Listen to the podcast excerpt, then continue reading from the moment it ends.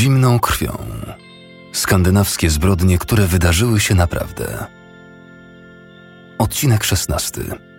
Przypadkowa ofiara. Streszczenie odcinka. Pewnego popołudnia latem 1992 roku kilkoro bawiących się dzieci dokonało wstrząsającego odkrycia. Na porośniętej chwastami działce w centrum Esbjerg, gdzie wybrały się w poszukiwaniu pustych butelek zwrotnych, dzieci znalazły stos starych ubrań. Przyglądając się dokładniej, zauważyły jednak, że tuż obok coś wystaje z ziemi. Ku ich przerażeniu były to stopy w skarpetkach, należące do pogrzebanego tam człowieka. Była to scena niczym z horroru. Znalezienie zwłok zapoczątkowało intensywne czynności śledcze. W tamtej chwili nie było bowiem żadnych przesłanek wskazujących na tożsamość ofiary, sprawców czy też miejsce zbrodni, a co dopiero motyw. Słuchasz jednego z odcinków z zimną krwią. Skandynawskie zbrodnie, które wydarzyły się naprawdę, czyli serii podcastów o prawdziwych zbrodniach w Skandynawii. Wszystko, co zaraz usłyszysz, oparte jest na faktach. Materiały zebrał i opracował Martin Hilander. Była sobota, koniec sierpnia 1992 roku. Około godziny 21 mężczyzna znany jako Peter Blog Larsen udał się do budki z kiełbaskami przy placu muzealnym w Esbjerg. Peter ma 45 lat, ale przeszedł już na wcześniejszą emeryturę. W tym miejscu zwykle zatrzymują się autokary kursujące do przygranicznych bazarów w Niemczech, zaraz za duńską granicą. Na takie kursy zawsze jest sporo chętnych, bo alkohol, papierosy, napoje i słodycze są tam o wiele tańsze niż w Danii. Peter czekał na autobus, by zapytać, czy nie znalazła się jego kurtka, którą zostawił w pojeździe podczas wcześniejszego kursu. Czekając, zajrzał do kosza na śmieci obok budki z kiełbaskami w poszukiwaniu pustych butelek zwrotnych, które zawsze chętnie zbierał, traktując je jako dodatkowe, niewielkie źródło dochodu. Spotkało go miłe zaskoczenie, bowiem wydobył z pojemnika sześć butelek po piwie, a jedna była nawet pełna. Była tam jeszcze w połowie pełna paczka papierosów Prince, kupionych w strefie bezsłowej. Ale radość Petera nie trwała długo. Dalsze grzebanie w zawartości kosza sprawiło, że nagle obleciał go strach. W tej samej plastikowej reklamówce, w której były butelki, znalazł kilka przesiąkniętych krwią ubrań oraz nóż, także umazany krwią. Część ubrań znajdowała się w małym granatowym woreczku nylonowym zamykanym na zamek błyskawiczny. Kierowany strachem Peter wyrzucił ubrania i nóż. Strach nie był jednak aż tak duży, żeby pozbył się również papierosów i butelek. Odebrał więc kaucję za puste butelki i od razu po powrocie do domu otworzył nietknięte piwo. W nocy jednak nie mógł przestać myśleć o zakrwawionej odzieży i nożu, aż wreszcie postanowił zadzwonić na policję. Zrobił to zaraz następnego dnia. W niedzielny poranek patrol policji podjechał do budki z jedzeniem. Zakrwawione ubrania wciąż były na tym samym miejscu. Wezwano funkcjonariuszy Wydziału Kryminalnego, by ustalić skąd wzięła się krew i do kogo należy nóż. Budka z kiełbaskami stała na chodniku przy ulicy Noregade. Przy placu muzealnym znajdowała się jeszcze kawiarnia Cafe Biografen. Naprzeciwko zaś stała trzypiętrowa kamienica mieszkalna, a obok niej był parking.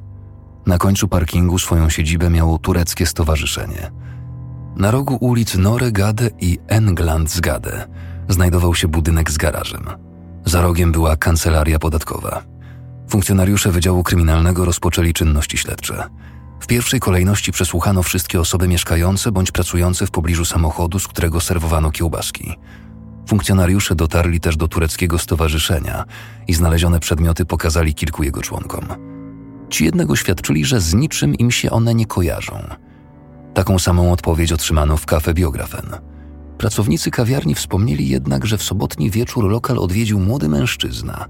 Na ramieniu miał głęboką, mocno krwawiącą ranę.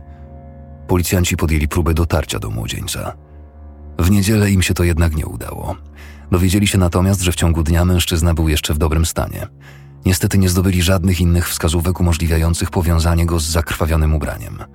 W poszukiwaniu informacji, które naprowadziłyby ich na potencjalny akt przemocy, policjanci skontaktowali się również ze szpitalnym oddziałem ratunkowym. Niczego się tam jednak nie dowiedzieli. W związku z tym, już następnego dnia zawieszono śledztwo. Nie było też już żadnych innych informacji ani zapytań dotyczących zakrwawionych przedmiotów. Zadanie policji uznano więc za zakończone. Pozostało jedynie zakrwawione ubranie, nóż i reklamówka. Oprócz wspomnianych przedmiotów w reklamówce znajdował się jeszcze krążek i bliżej nieokreślony kawałek brązowego plastiku. Jak się miało wkrótce okazać, ten element użyto do popełnienia ohydnego przestępstwa. W następnych dniach sprawa była spychana na coraz dalszy plan, ponieważ pojawiały się pilniejsze przypadki. Wreszcie jednak w środę 26 sierpnia 1992 roku o godzinie 14.20 oficer dyżurujący pod numerem alarmowym otrzymał telefon, który zmusił policję do zajęcia się tą sprawą na nowo. Ponieważ dzwoniący mówił z silnym akcentem, oficer początkowo nie mógł zrozumieć, czego dotyczy zgłoszenie. Mężczyzna wyrzucał z siebie wyrwane z kontekstu zdania. Mówił coś o torbach, ubraniach i zwłokach pogrzebanych w ogrodzie. Policja w Esbjerg regularnie otrzymuje dziwne zgłoszenia, w których często jest niewiele prawdy. Usłyszawszy jednak, że odkrycia dokonało kilku chłopców, oficer poprosił o przekazanie im słuchawki. Podekscytowane dzieci opowiedziały o znalezionych zwłokach – Natychmiast wysłano patrol na podany adres. Miejsce, gdzie były zakopane zwłoki, znajdowało się niedaleko kosza na śmieci, w którym kilka dni wcześniej leżały zakrwawione ubrania. Aby tam dotrzeć, trzeba było przejść przez teren tureckiego stowarzyszenia. Tuż obok siedziby stowarzyszenia znajduje się wąska uliczka prowadząca do Englandsgade. Ma około 20 metrów długości i 3 metry szerokości. Chcąc jednak dostać się tędy do ulicy Englandsgade, trzeba było mieć klucz do bramy – po kątach walało się mnóstwo rupieci, które gdzieniegdzie zdążyły już zarosnąć chwastami. Jeden z policjantów miał mieć oko na wejście prowadzące w głąb uliczki, drugi wszedł dalej, żeby sprawdzić, czy dzieci rzeczywiście mówiły prawdę. Przesmyk nie był utwardzony, za to gęsto porośnięty chwastami. Najwidoczniej służył też jako pewnego rodzaju składzik. W pobliżu tureckiego stowarzyszenia znajdowało się kilka aluminiowych płyt, które przytrzymywał żelazny stojak.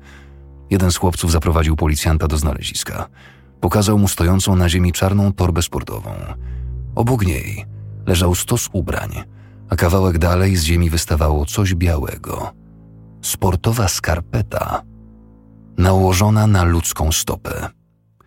Przyglądając się dokładniej, funkcjonariusz zobaczył dwie stopy w białych sportowych skarpetkach. Tuż obok można było dostrzec coś jakby nogi w niebieskich spodniach jeansowych – by zyskać całkowitą pewność, funkcjonariusz wyciął scyzorykiem niewielki otwór w jednej skarpecie. Ostrożnie włożył w niego palec, by przekonać się, czy rzeczywiście są to ludzkie zwłoki. I straszliwe podejrzenie zamieniło się w pewność. Bez wątpienia, było to ciało człowieka. Policjant zauważył, że dziura w ziemi, w miejscu, w którym zasypano nogi, musiała zostać wykopana bardzo niedawno. Należało przejąć, że istnieje powiązanie pomiędzy zwłokami a zakrwawioną odzieżą obok samochodu z kiełbaskami – Wznowiono więc śledztwo w tej sprawie, przy czym policjanci w pierwszej kolejności starali się nawiązać kontakt z młodym, rannym mężczyzną widzianym w kafe Biografen. Na miejsce znalezienia zwłok wezwano funkcjonariuszy Wydziału Kryminalnego Policji w Kolding i lekarza z Zakładu Medycyny Sądowej w Arhus. W międzyczasie rozpoczęły się przesłuchania potencjalnych świadków z okolicznych sklepów i budynków mieszkalnych. Technicy kryminalistyki krok po kroku przemieszczali się od początku uliczki aż do zakopanych zwłok. Leżące na ziemi ubrania przewieziono na główny komisariat policji. Była wśród nich m.in. kurtka jeansowa podszyta skórą jagnięcą i para kowbojek. Po przybyciu lekarza z zakładu medycyny sądowej odkopano wreszcie same zwłoki. Tę czynność przeprowadzono bardzo powoli i starannie. Całą ziemię wsypano do plastikowych toreb w celu późniejszego przesiania jej i przebadania w laboratorium. Po usunięciu kilku łopat ziemi funkcjonariusze natknęli się na leżący na piersiach trupa pognieciony dywanik. Tego znaleziska zdecydowali się na razie nie ujawniać. To standardowa praktyka, że wyjątkowe i istotne wskazówki nie są podawane do publicznej wiadomości. Ma to zagwarantować istnienie informacji znanych jedynie policji i sprawcy. W przypadku ciężkich przestępstw policja często stosuje tę metodę, by nie tracić czasu na zajmowanie się osobami przyznającymi się do popełnienia przestępstwa, z którym w rzeczywistości nie mają nic wspólnego. Wreszcie lekarz sądowy odsłonił zwłoki w całości. Było to ciało dość wysokiego, młodego mężczyzny o ciemnych, kręconych włosach. Miał na sobie koszulę, niebieskie dżinsy i wspomniane już białe sportowe skarpety. Technicy jeszcze kopali, kiedy lekarz rozpoczął badanie zwłok. Stosunkowo szybko poinformował też funkcjonariuszy, że gardło ofiary zostało poderżnięte jednym poziomem cięciem. Poza tym na skórze głowy widniały liczne rany tłuczone i inne obrażenia. Uderzenia były tak silne, że spowodowały złamanie kości czaszki. Obecność larw w ranie wskazywała, że mężczyzna był martwy już od jakiegoś czasu, zanim został zakopany w tym miejscu. Ta okoliczność miała później okazać się bardzo istotna. Pod zwłokami znajdowała się biała torba sportowa, a w niej rdzawa kosmetyczka. Wokół talii ofiary przewiązane były jeszcze jedne dżinsowe spodnie. Od razu po wykopaniu zwłoki przewieziono do zakładu medycyny sądowej w Archus, gdzie jeszcze tej samej nocy przeprowadzono obdukcję. Ujawnienie zwłok w takich okolicznościach wzbudza rzecz jasna zainteresowanie opinii publicznej. Cała sprawa stała się też głównym tematem dla prasy. Niemal natychmiast po ogłoszeniu znaleziska przez radio i telewizję na policję zgłosiły się dwie osoby. Byli to ojciec i siostra dwudziestoletniego Ernsta Ole Elholma, który zaginął 21 sierpnia, na pięć dni przed znalezieniem zwłok. 21 sierpnia Ernst opuścił dom swojej siostry w południowej Jutlandii. Na podstawie podanego opisu oraz dokumentów znalezionych przy zwłokach nie ulegało wątpliwości, że znaleziono ciało Ernsta. Celu ostatecznej identyfikacji zwłok policjanci poprosili dwóch innych członków rodziny o udanie się do Instytutu Medycyny Sądowej w Archusz, gdzie jeszcze tej samej nocy zidentyfikowali zmarłego Ernsta Elholma. Śledczy udali się do południowej Jutlandii, by przesłuchać siostrę chłopaka i jej męża. Kobieta opowiedziała, że Ernst zatrudnił się do pomocy na gospodarstwie rolnym w jednej z wsi w pobliżu Warde, ale po kłótni z rolnikiem 18 sierpnia został zwolniony. Przyjechał więc najpierw do niej, żeby zastanowić się, co dalej. 20 sierpnia rodzina świętowała 20 urodziny chłopaka. Znaleziona przez policję na miejscu zbrodni jeansowa kurtka podszyta jagnięcą skórą była jego prezentem urodzinowym. W piątek 21 sierpnia Ernst pokłócił się z siostrą i postanowił pojechać do Wardę. Późnym piątkowym popołudniem spakował trochę ubrań do dwóch toreb sportowych, jednej czarnej i jednej białej, i opuścił dom siostry. Miał przy sobie 800 koron, w przeliczeniu około 500 złotych, w gotówce i karton papierosów ze sklepu wolnocłowego, które dostał od ojca na urodziny. W Wardę miał się spotkać z przyjaciółmi i odebrać kilka rzeczy, innymi portfel i dowód osobisty, które zostawił w samochodzie. Samochód pożyczył kilka tygodni wcześniej swoim znajomym, którzy niestety spowodowali nim wypadek. W poniedziałek siostra zaczęła się niepokoić brakiem wiadomości od Ernsta. Zadzwoniła wtedy na policję w Esbjerg, ale ją odprawiono. Nikt nie chciał przyjąć zgłoszenia zaginięcia dorosłego mężczyzny, który zniknął zaledwie kilka dni temu. W środę natomiast znaleziono ciało Ernsta z poderżniętym gardłem. Następnego dnia przesłuchano jego byłego pracodawcę i niektórych przyjaciół. Z ich zeznań wynikało, że Ernst dostał pracę na gospodarstwie w lutym 1992 roku.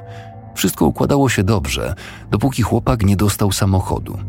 Właśnie wtedy zdaniem rolnika się zmienił. Często pił i wracał późno do domu, przez co następnego dnia nie był w stanie pracować tak jak powinien. Sytuacja pogorszyła się jeszcze, kiedy trójka przyjaciół pożyczyła od niego samochód, a następnie spowodowała wypadek. Samochód odniósł szkodę całkowitą. Od tamtego momentu było już tylko gorzej.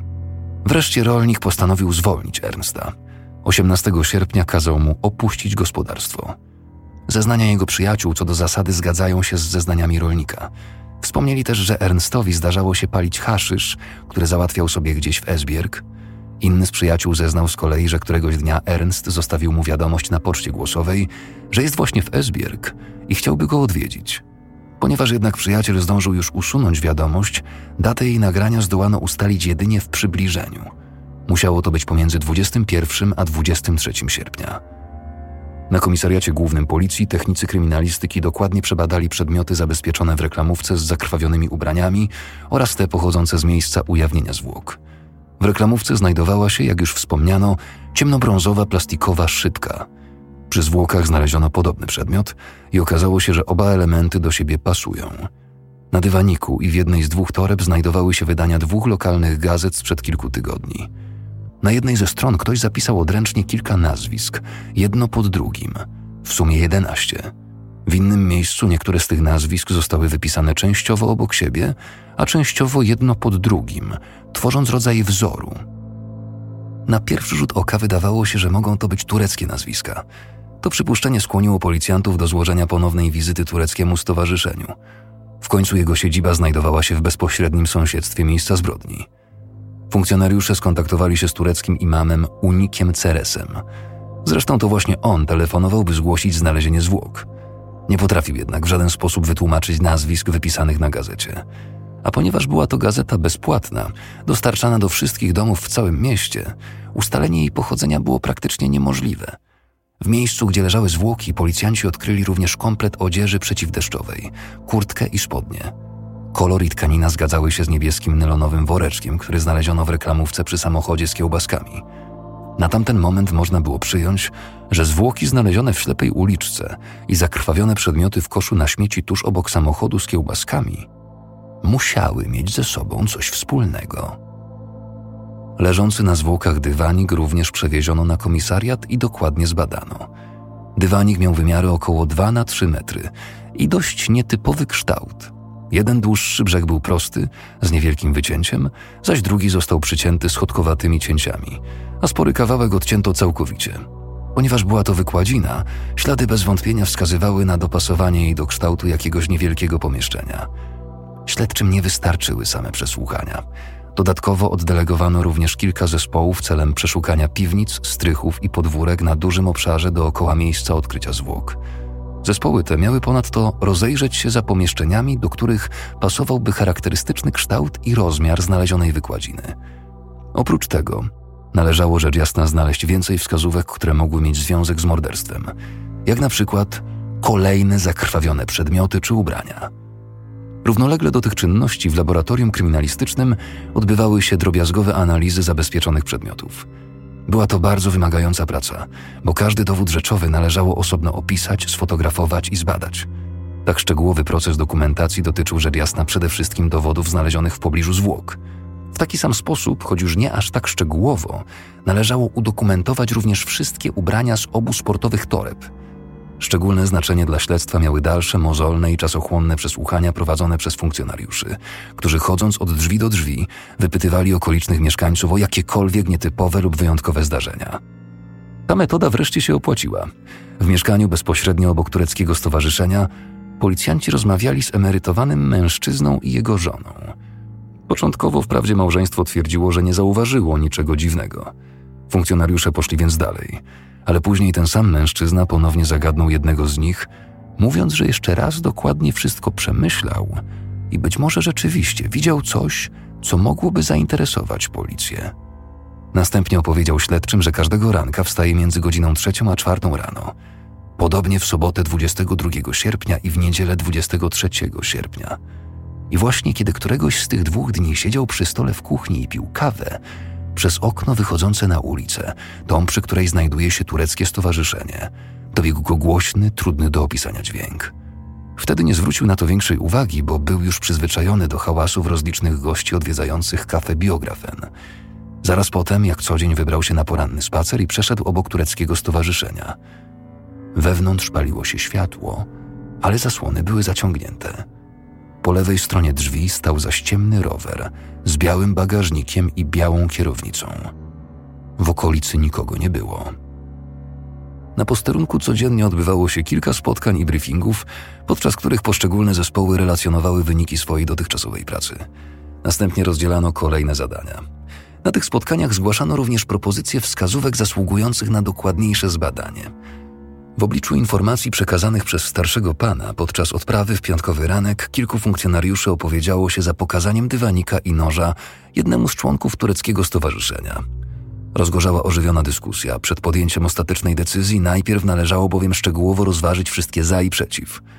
Funkcjonariusze doskonale zdawali sobie sprawę z tego, że chodziło o grupę osób prawdopodobnie nieufnie nastawionych do urzędów, a może nawet w szczególności do policji. Członkowie stowarzyszenia już teraz byli zresztą poirytowani faktem, że w związku z całą sprawą w gazetach ukazał się szereg nieprzychylnych artykułów na ich temat. Obawiano się więc, że kolejna próba włączenia ich w czynności śledcze mogłaby spotkać się z całkowitą odmową jakiejkolwiek współpracy. Z drugiej strony policjanci pamiętali, że podczas codziennej pracy na miejscu zbrodni zawsze spotykali się z przyjaznym powitaniem i dużą otwartością – Dotychczas też zawsze bez najmniejszych problemów otrzymywali odpowiedzi na wszystkie zadawane pytania.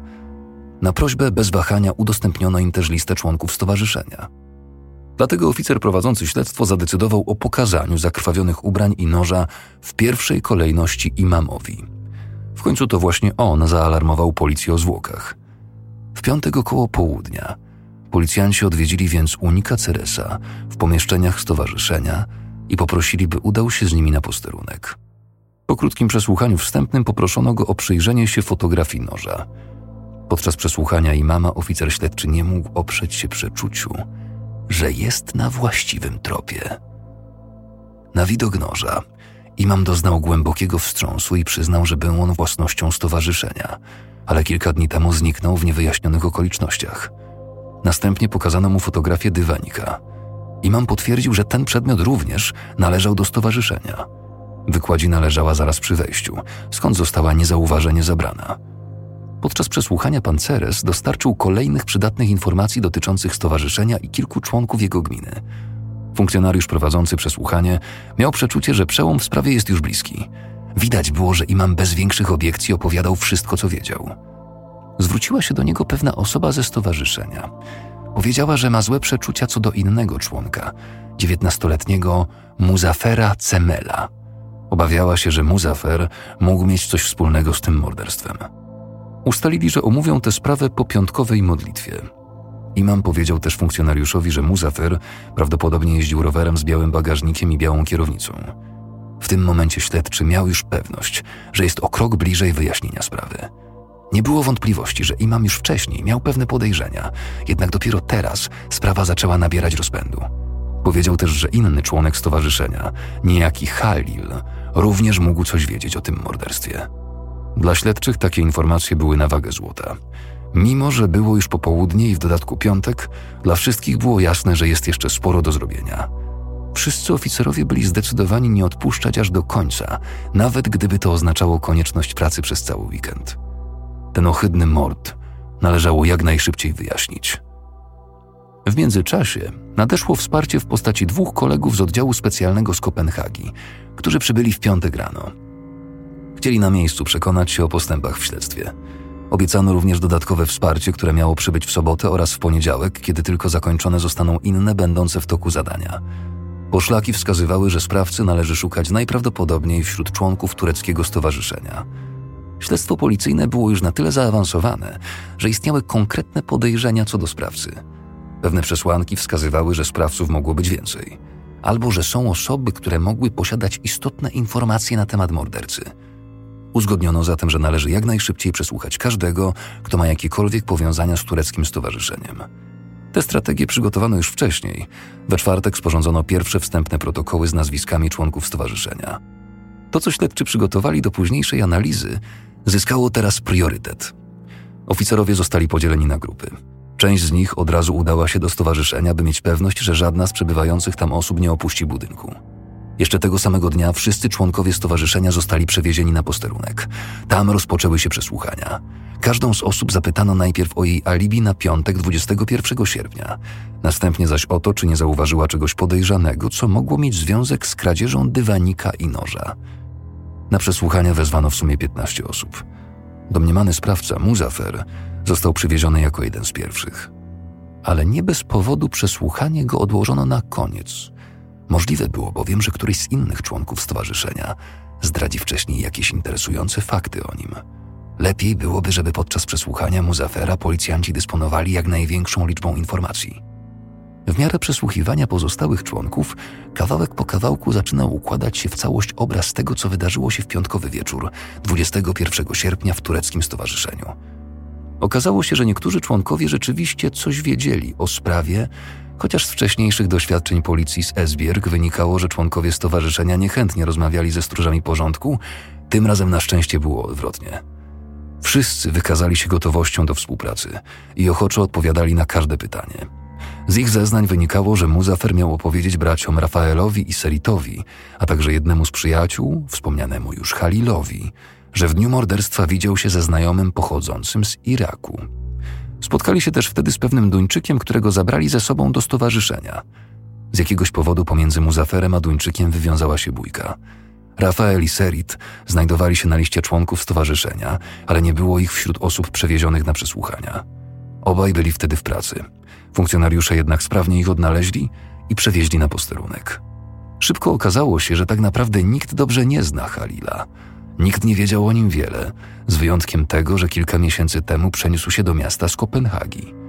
Na podstawie tych informacji oraz adresu zameldowania Halila, jeden z policjantów przypomniał sobie, że w czerwcu aresztował 17-letniego chłopaka tureckiego pochodzenia.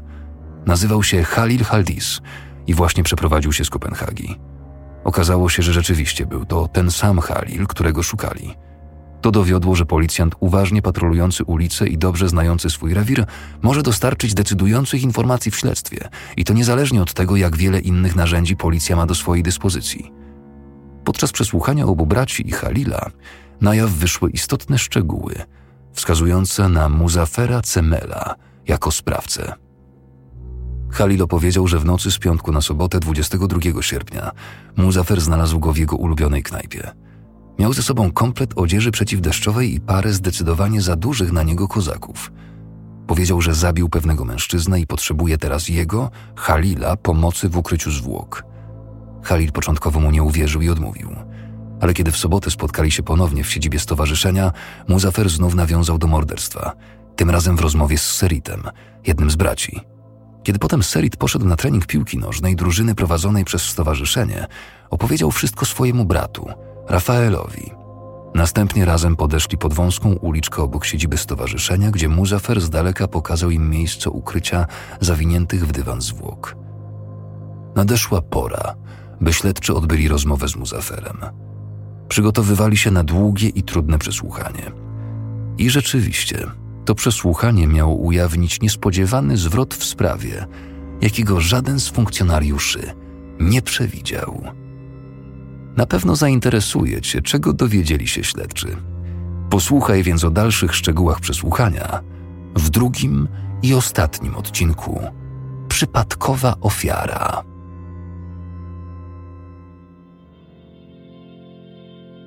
Wersja polska, tłumaczenie i realizacja nagrań Roboto Sound.